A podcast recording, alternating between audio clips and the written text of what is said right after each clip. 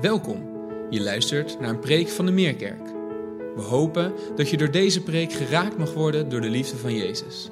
En dat je aangemoedigd mag worden om Hem samen met ons te volgen en van Zijn liefde te getuigen.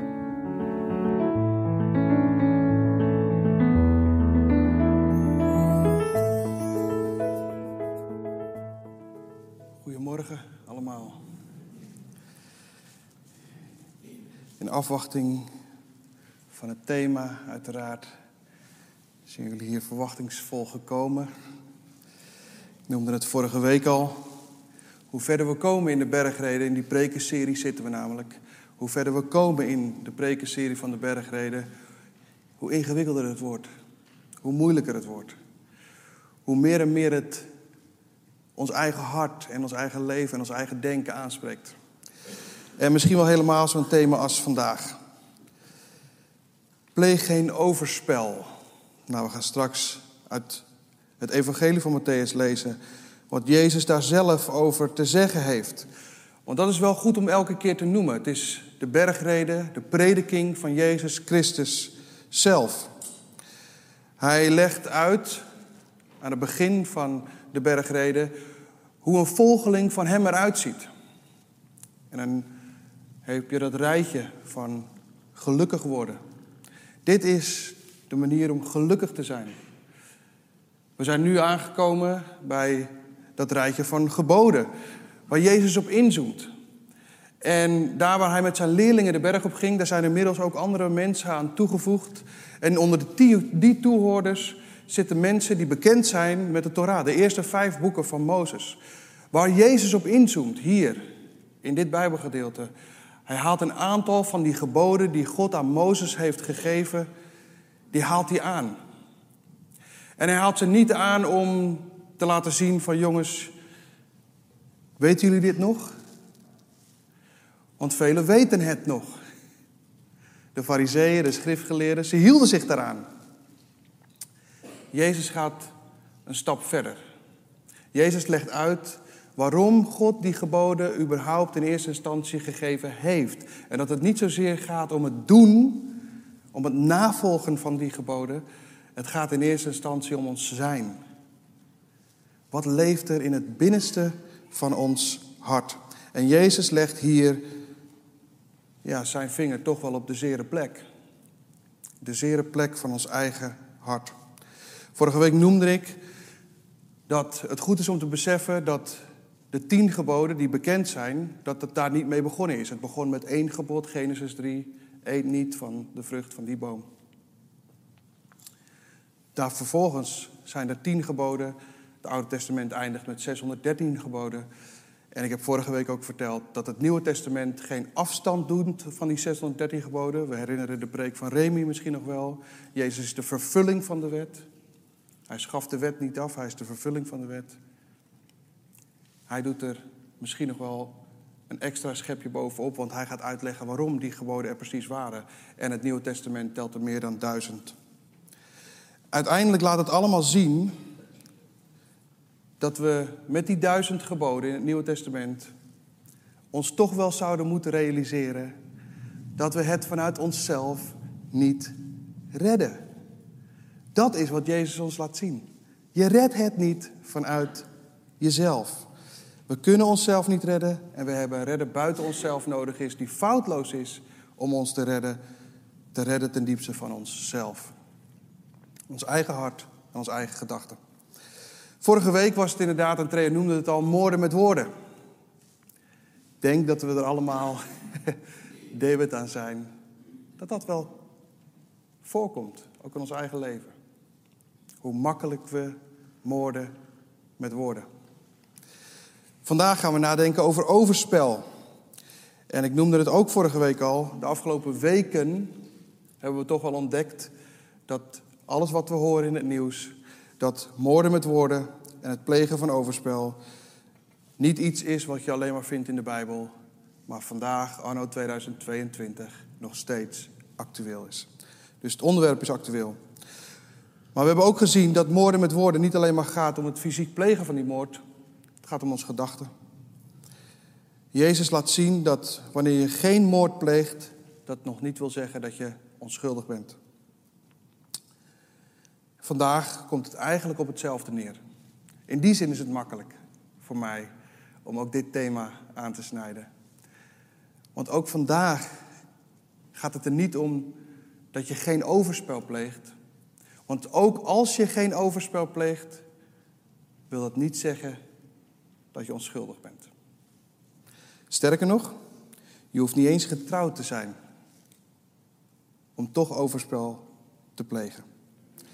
En ik denk dat als we dat vorige week al niet hadden gezien, dat we dat vandaag wel zullen zien. We falen allemaal.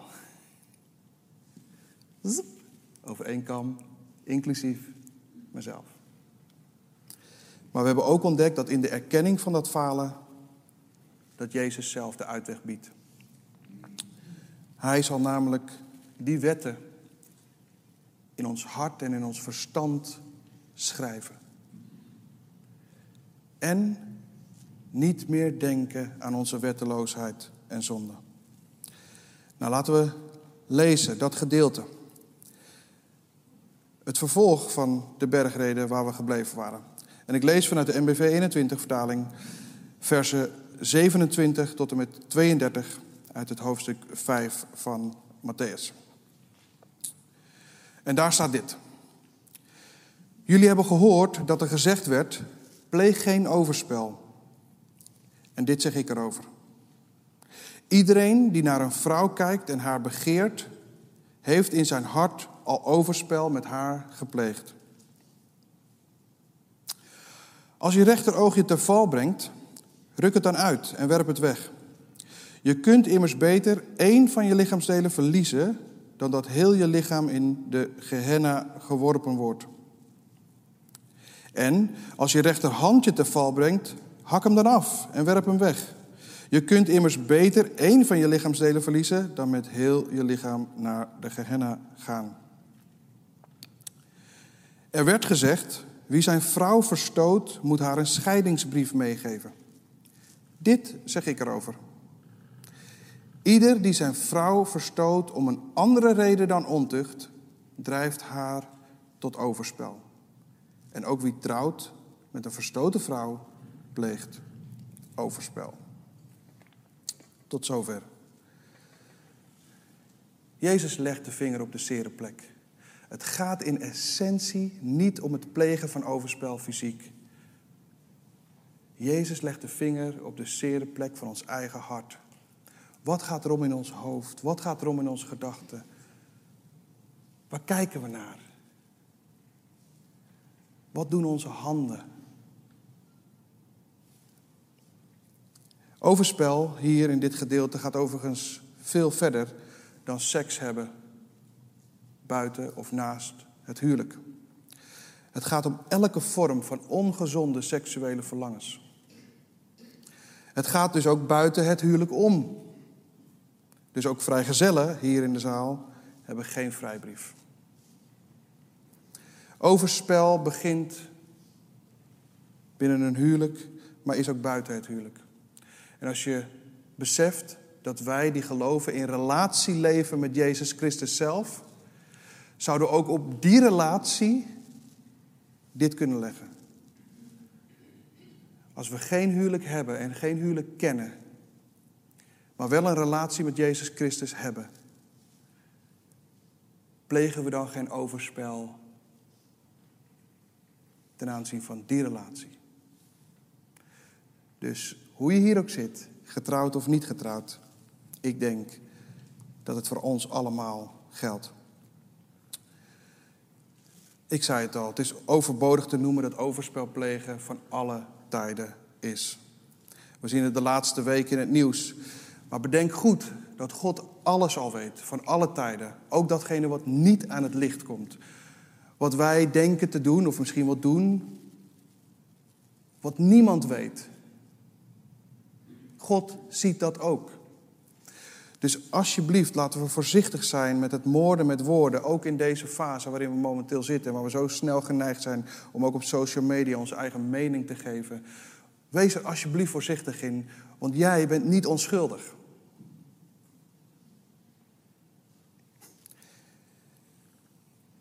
Als Jezus hier de standaard zet voor overspel, niet alleen fysiek, maar ook in ons hart, dan denk ik dat we allemaal schuldig zijn. Stel jezelf voor.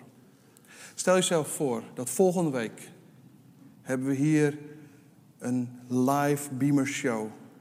We hebben allemaal beamers opgehangen.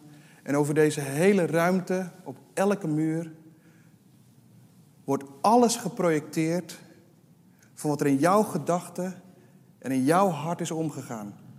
De komende week. Alles. Wat je hebt gedaan, wat je hebt gedacht, wat je hebt gezegd, wat je hebt geschreven. Alles wordt hier getoond. Volgende week. Wie nodig je uit om te komen? Wie nodig je uit om te komen? Ik denk dat we volgende week plaats over hebben. Waar of niet? Nou, als we dat beseffen, dan maakt het ons allemaal schuldig. Want komen er allemaal niet aan. De persoon die alles van je weet, ook de komende week, ook de afgelopen week, de persoon die alles van je weet, is tevens de persoon die het meeste van je houdt. Als je dat realiseert, dan biedt Jezus ook de uitweg. Sterker nog, hij is de uitweg. Als Jezus over zichzelf zegt: Ik ben de weg, de waarheid en het leven, is hij ook de uitweg, de waarheid en het leven. Dus ja, we zijn allemaal schuldig. En ja, we hebben allemaal een redder nodig buiten onszelf. Zijn naam is Jezus Christus. En hij is de uitweg. Waar dit, dit gedeelte om gaat, en dat is toch goed om te noemen, is het grote verschil tussen liefde en lust. Hier gaat het om het grote verschil tussen liefde en lust. Liefde geeft, lust neemt. Liefde dient, lust eist. Liefde verzorgt, lust verstikt. Bij lust gaat het altijd om ons eigen dikke, vette ik op de troon van ons hart. En daarom, als dat het geval is, zien we elk andere persoon als object, als voorwerp om onze eigen verlangens te bevredigen. Dat is lust. En weet je, de wereld is enorm goed om ons te leren wat lust is, verpakt in een schil van ogenschijnlijke liefde. Social media, internet, onze hele maatschappij. Zij leren en laten ons elke dag zien wat lust is. En we denken dat het liefde is. En het is niet waar. Zij laten ons elke dag zien wat lust is. We worden ermee opgevoed. We worden ermee grootgebracht. En we worden er elke dag mee geconfronteerd. Lust. Jezus leert ons liefde. Jezus leert ons liefde. Want Hij is liefde. Daarom ligt de oplossing niet in onszelf en in ons doen en laten. Daarom ligt de oplossing alleen maar in wie Jezus Christus is en wat Hij heeft gedaan. Ik kan het niet vaak genoeg zeggen. Jezus maakt hier duidelijk dat de manier waarop wij kijken verbonden is met onze bedoelingen en onze begeerten van je eigen hart. Het zijn de blikken die ons hart weerspiegelen. En het gevaarlijke van onze eigen christelijke bubbel is, als we dit Bijbelgedeelte lezen en het hebben over seksualiteit, het hebben over lust, het hebben over liefde. Het gevaarlijke is dat we dan in een christelijke bubbel geneigd zijn om te denken dat Jezus hier zegt dat, liefde, dat seks slecht is. En dat is dus niet zo. Jezus laat hier niet zien dat seks slecht is. Sterker nog, hij heeft het bedacht. Hij is de maker ervan. Hij heeft het geheiligd om binnen het huwelijk aan elkaar te geven. Prachtig en mooi, zoals hij dat bedoeld heeft. Hij is de maker ervan. Dus Jezus veroordeelt niet de gezonde seksuele verlangens die we hebben. Alleen wij, wij hebben dat gemaakt. Wat ten diepste door God zo mooi gemaakt is. Wij hebben dat gemaakt op perverse fantasieën, op seksueel vlak. Met alle gevolgen van dien. Het is Jacobus die later zou schrijven over verleiding. Dat verleiding niet van God komt.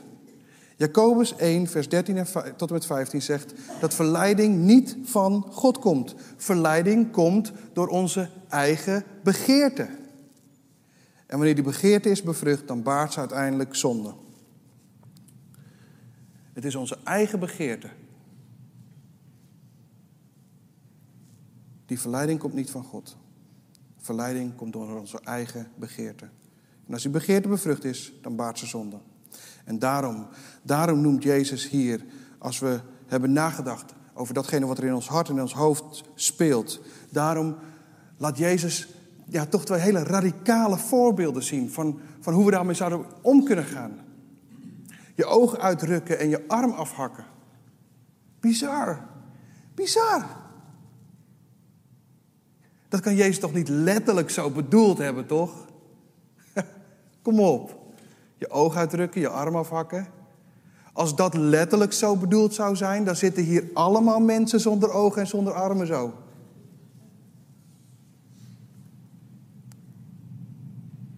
Als Jezus het letterlijk zo bedoeld had, zijn we allemaal blind en kunnen we met onze armen niks meer doen. Jezus zet hier de standaard. En dat vraagt om radicale keuzes. Dat is waar Jezus hierover spreekt. Want hoe vaak, hoe vaak zien onze ogen niet wat ze eigenlijk niet zouden moeten zien? Hoe vaak handelen onze handen niet eigenlijk datgene wat ze eigenlijk niet zouden moeten doen? En Jezus roept hier op om radicale keuzes te maken. Niet om uit te rukken en af te hakken van ledematen. Want zelfs al zouden onze ogen eruit zijn en onze armen eraf gehakt zijn, dan zegt dat niks over de lust die er dan niet meer is. De lust gaat door. Ook zonder ogen. Ook zonder armen. Jezus wijst hier op het hart en onze gedachten. Hij vraagt wel om radicale keuzes. Waar kijk je naar? Wat lees je? Met wie ga je om? Wat vult jouw denken? Wat vertroebelt jouw blik? En als je weet dat dat niet oké is, trek daar dan de stekker uit. Stop ermee. De enige manier om begeerte en lust te verliezen is om ons blik gericht te houden op Jezus Christus en onze identiteit die we aan Hem verlenen. Vanuit Hem. Hij die op onze troon zit. We hebben het zo vaak genoemd. Ieder mens heeft een gat in het hart. En die vult hij of zij met van alles en nog wat. Terwijl Jezus de enige is die onze dorst lest en onze honger stilt. Alleen Hij geeft diepe vreugde en vrede. En als je dat hebt ervaren, dan heb je niemand anders nodig. Dan heb je geen ander mens nodig om je leegte te vullen. Hoe boeiend, hoe sympathiek, hoe charmant, hoe aantrekkelijk, hoe mooi die ander ook is. Je hebt die persoon niet nodig als Jezus Christus de blijvende vulling is van het gat in jouw hart. En als we wel toegeven aan die begeerte en die lust, dan hoef ik jullie ook niet uit te leggen dat dat in potentie ons hele bestaan kan vernietigen. Als we toegeven aan die lust, als we toegeven aan die begeerte, heeft het de potentie om ons hele bestaan te vernietigen. Daarom roept Jezus wel op tot radicale keuzes.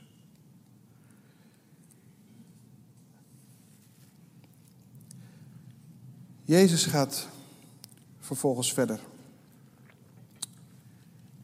En dan gaat hij ook nog kort in op het huwelijk en scheiden. Dan zegt Jezus, Wie zijn vrouw verstoot, moet haar een scheidingsbrief meegeven. Maar dit zeg ik erover. Ieder die zijn vrouw verstoot om een andere reden dan ontucht, drijft haar tot overspel. En wie met haar trouwt, met een verstoten vrouw, pleegt ook overspel. In die tijd konden mannen heel makkelijk van hun vrouw af als ze niet tevreden waren. Ze gaven een scheidingsbrief en ze konden heel makkelijk af van hun vrouw. Maar Jezus zegt, als je wil scheiden om een andere reden dan ontucht, dan moet je van goede huizen komen om die scheiding goed te praten. Ontucht, in dit gedeelte, is de Griekse vertaling voor pornia. Pornia. Wij hebben ons woord porno daar vandaan. Ik ga daar niet over uitweiden. Ik denk dat we daar genoeg van weten. Als het niet gaat om pornia, zegt Jezus, moet je van goede huizen komen om een scheiding goed te praten. Veel huwelijken stranden niet door de liefde, maar door de lust. Maar ook hier. En het is een beetje voorspelbaar ook. Ook hier gaat het Jezus in eerste instantie niet om het scheiden. Het gaat hier ook om eerste instantie wat er in ons hart en in onze gedachten speelt. Dat is waar Jezus over spreekt. Hij spreekt niet in eerste instantie over scheiden alsof een relatie met je man of met je vrouw per definitie geweldig is wanneer je nog getrouwd bent.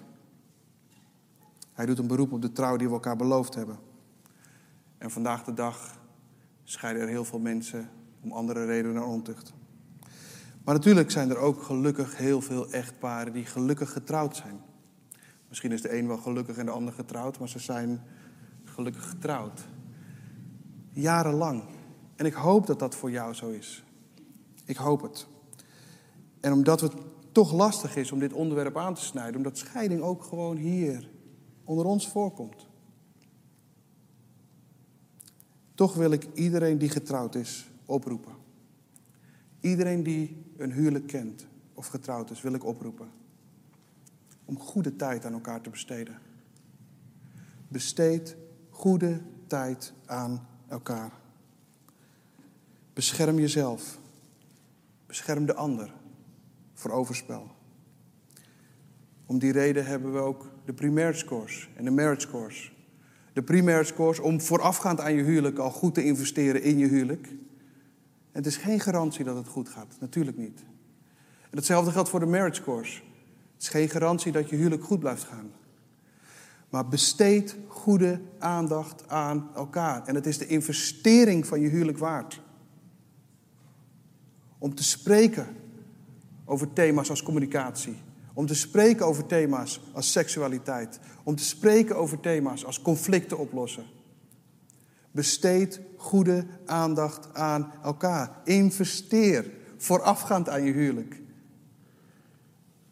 Maar als je getrouwd bent, is dat geen punt. Ook dan blijf investeren in je huwelijk. En ik zeg dit ik zeg dit uit eigen ervaring ook. Ik ben heel dankbaar dat toen ik in de kerk kwam werken. En ik was alleen maar met de kerk bezig. Want ja, het is werk voor de Heer. Alleen maar met de kerk bezig. Elke avond weg. Weinig thuis. En ja, Linda en ik, we hadden samen ja gezegd tegen deze bediening. Samen. Dus Linda klaagde nooit. We hebben toch samen ja gezegd. Patrick, ga maar. Ik ben heel dankbaar dat er iemand is geweest die naar me toe is gekomen en heeft gezegd: Patrick, mag ik jouw gezin in de gaten houden? Als jij denkt dat je het allemaal zo goed weet, mag ik jouw gezin in de gaten houden? Jouw rol als man van Linda. jouw rol als vader van Jim, mag ik jouw gezin in de gaten houden. En ik kan je vertellen dat het niet makkelijk was. Zeker in het begin niet.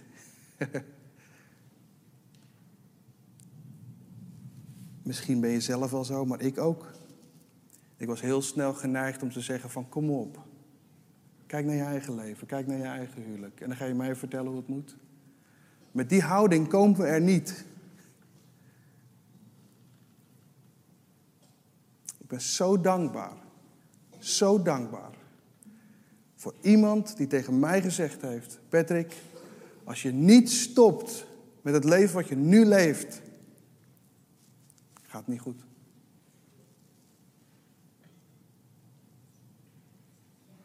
Als je geen tijd en aandacht besteedt aan Linda, gaat niet goed. Als je geen tijd vooruit maakt om samen met je zoon te leven, tijd te besteden, op te voeden, gaat het niet goed. Heb jij zo iemand?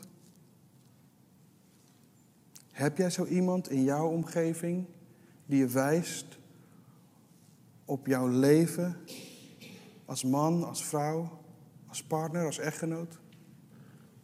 Zo niet, ik zou het adviseren.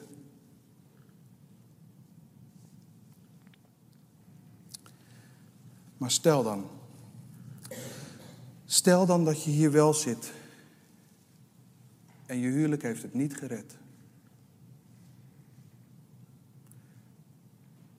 Kijkt God dan niet meer naar je? Geeft hij dan niet meer om je? Houdt hij dan niet meer van je?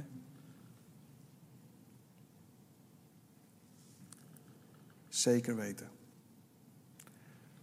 Ook als je gescheiden bent. Ook als je huwelijk het niet heeft gered. God geeft om je.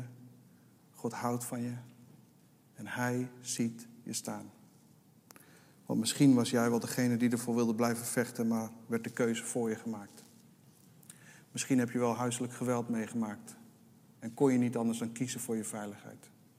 Het is niet zo zwart-wit. Maar los daarvan, het is ook niet de scheiding waar het misgaat. Het zijn de gedachten en het hart. We falen allemaal. We hebben allemaal een redder buiten onszelf nodig. En die staat los van scheiding of een ogenschijnlijk goed huwelijk. Om toch dit een beetje illustratief te maken, heb ik eigenlijk iemand nodig hier uit de zaal die mij komt helpen met een uh, illustratie. Om te laten zien uh, ja, hoe lastig het soms kan zijn.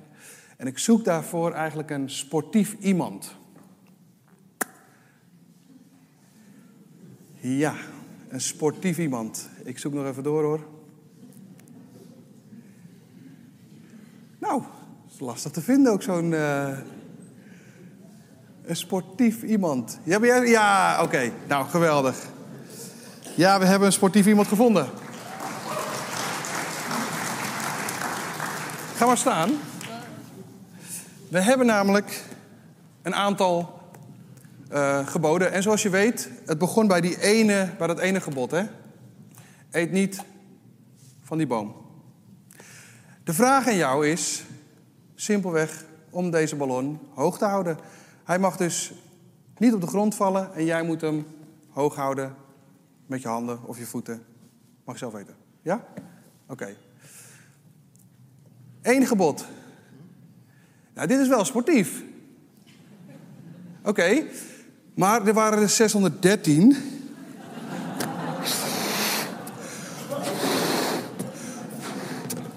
Dus. Dit is uh, pleeg geen moord. Ja, kom op. Ja, hier. pleeg geen moord, pleeg geen moord, pleeg geen moord, pleeg geen moord. Hou vol, hou vol, hou vol, hou vol. Er was nog eentje, pleeg geen overspel. Pleeg geen overspel, pleeg geen overspel. Hou vol. Komt ie aan hoor, komt ie aan. Dat was uh, eerste gebod, tweede gebod, derde gebod. We hebben er nog een paar. Nou, probeer nog één keer. Nog een vierde gebod erbij. Hou in de lucht. Hou in de lucht. Hou in de lucht. Hou in de lucht. Hou in de lucht. Hou in de lucht. Nou, super, dankjewel. Applausje. Dankjewel. Nou, we hadden er nog een paar. Dus als ze het echt vol konden houden, hadden we hier nog een aantal ballonnen die uh, ervoor konden zorgen dat hij het echt niet vol hield. Super, dankjewel. Ja, je mag die ballonnen houden, natuurlijk. Het is een simpel voorbeeld. Maar als jij denkt dat je, geboden, dat je de geboden van Jezus Christus vol kan houden en zelf omhoog kan houden, vergeet het maar. Je faalt. Iedereen. Ook de mensen die denken, ik had vijf wel vol kunnen houden. Je faalt. Allemaal. En daarom wil ik nu ook korter afsluiten. Om toch twee voorbeelden toch te noemen vanuit de Bijbel. Ontmoetingen die God had. Waar Jezus de mens leert kennen. En die laten ons zien hoe God ook omgaat met het onderwerp als overspel, als ontucht. Met een onderwerp als scheiden. Ik wil kort hier stilstaan bij twee voorbeelden. Het eerste voorbeeld is Jezus en de ontmoeting met de Samaritaanse vrouw. We lezen dat voorbeeld in Johannes hoofdstuk 4. Waar Jezus van Judea naar Galilea gaat en dan gaat hij door Samaria. En bij Samaria komt hij uit bij een put.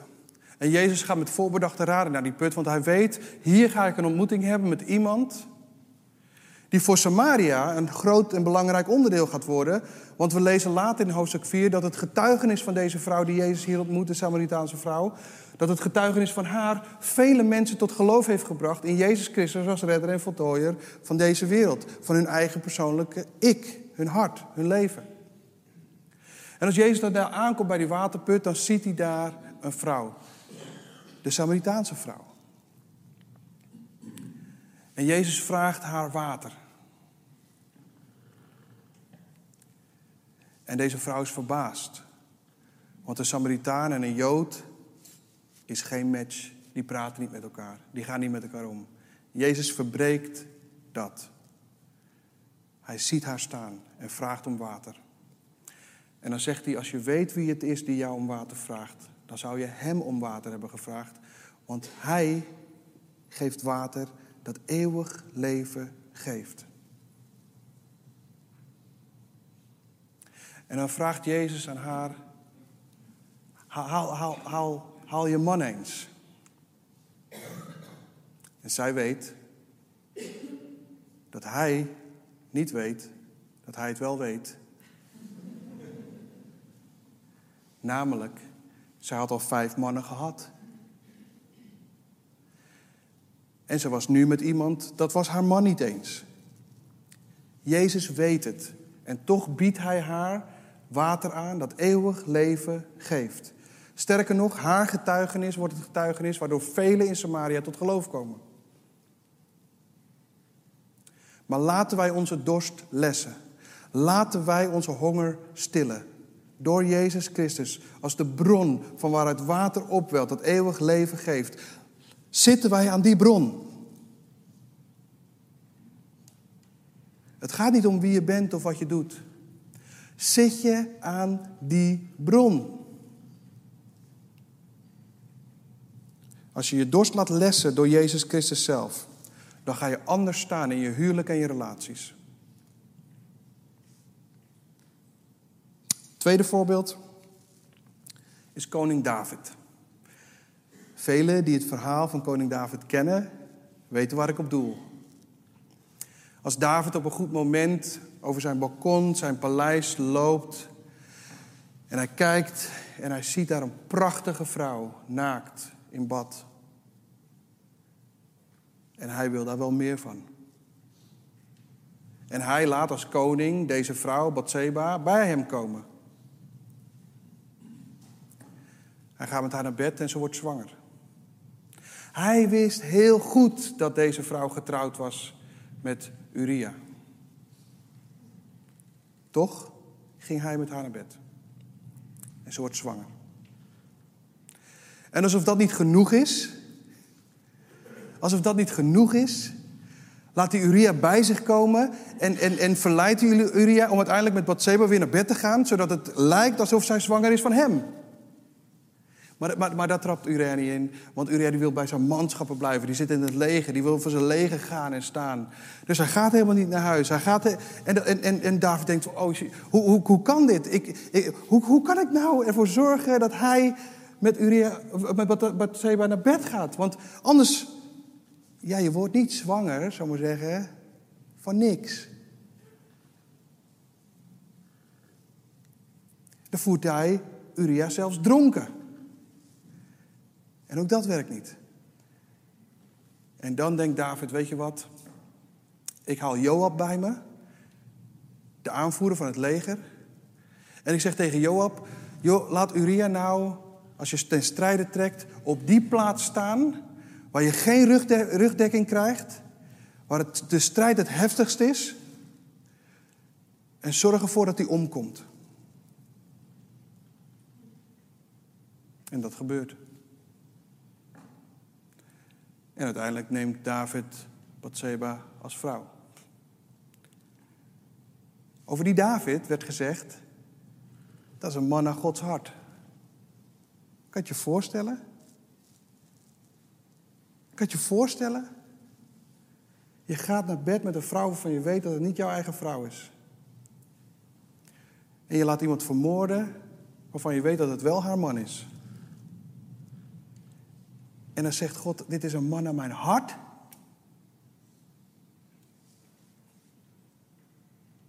Ik denk dat het komt door Psalm 51, die hij schrijft, naar aanleiding van dit voorval. Er komt een profeet naar hem toe, Nathan. En Nathan die zegt tegen David, wat je hebt gedaan met Bathseba is niet goed. God veroordeelt dat. En dan keert zich David tot God in verootmoediging. Ineens is daar de inkeer en de bekering van David zelf. En dan zegt hij, was mij schoon van alle schuld, reinig mij van al mijn zonden. Ik heb tegen u en tegen u alleen gezondigd, zegt David. Zuiver mijn hart, o God, vernieuw mijn geest, maak mij standvastig, want ik weet, u verlangt geen offers van mij, het enige wat u verlangt is een gebroken en een verbrijzeld hart. En dat had David. Een verbroken, een gebroken en een verbrijzeld hart. En dat heb jij misschien ook wel. En ik ook. En de enige oplossing is deze houding van verootmoediging. Een hart waar Jezus koning is. Een hart waar Hij op de troon zit en regeert. En daarom wil ik afsluiten met deze woorden. Wat goed is om te beseffen. Laten we nooit vergeten. Jezus ging in zijn leven om met oplichters, hoeren, leugenaars, moordenaars en overspeligen. En Jezus ging niet met hen om omdat hij hun leefwijze en hun denkstijl omarmde. Nee. Jezus zag dat deze denkwijze en levensstijl hun ondergang zou worden. En hij wil niet dat mensen verloren gaan, hij wil dat iedereen tot inkeer komt. Daarom ging Jezus met hen om. Daarom ging hij om met oplichters, hoeren, leugenaars, moordenaars en overspeligen. Want na de ontmoeting die zij hebben gehad met Jezus, waren zij niet meer hetzelfde. Dat is pas echte liefde. Geen all-inclusive, eye over je bol mentaliteit. Die hier op aarde misschien een conflictvermijdend leven geeft. Het is het besef dat deze aarde niet onze eindbestemming is. En daarom willen we vanuit liefde met elkaar spreken. Elkaar wijzen op Jezus en zijn woord. Om vervolgens daarvanuit te leven. Met het oog op de toekomst. Zullen wij daarom, net als wat David deed onze ogen sluiten en ons in verootmoediging, in nederigheid brengen tot die troon van God zelf. Zullen we dat doen?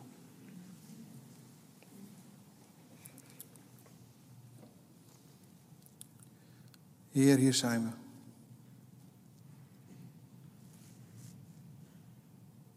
We falen allemaal. Maar wat zijn we dankbaar dat u de uitweg biedt. U bent de uitweg. Wat u heeft gedaan, Jezus Christus, aan het kruis, is onze verlossing. En een houding van verootmoediging, zoals David ons dat leert, zoals u omzag naar die Samaritaanse vrouw, dat bemoedigt ons. Want wij kunnen ons zo identificeren met David, met deze vrouw. En u die toch naar ons omziet in het alles. En daarom willen we bidden in deze momenten van stilte. Willen we onszelf en onze gedachten, ons hart, wat misschien wel vuil en onrein is, dat willen we bij u brengen. En willen we bidden. Was mij witter dan sneeuw, Heer. Zie niet om naar wat ik heb gedaan. En laat mij rein voor u en u alleen staan. Hoor ons op deze momenten van stilte. En raak ons aan. Vernieuw ons. Heilig ons. Zuiver ons. Reinig ons. In Jezus' naam, Heer, in deze momenten.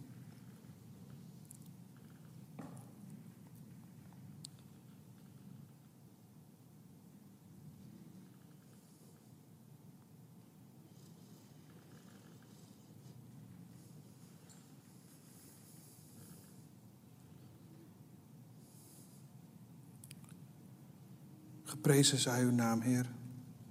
Want we weten dat de verlossing alleen maar is uit u, door u en tot u. In Jezus' naam. Amen. Fijn dat je hebt geluisterd. Voor meer informatie ga naar www.meerkerk.nl.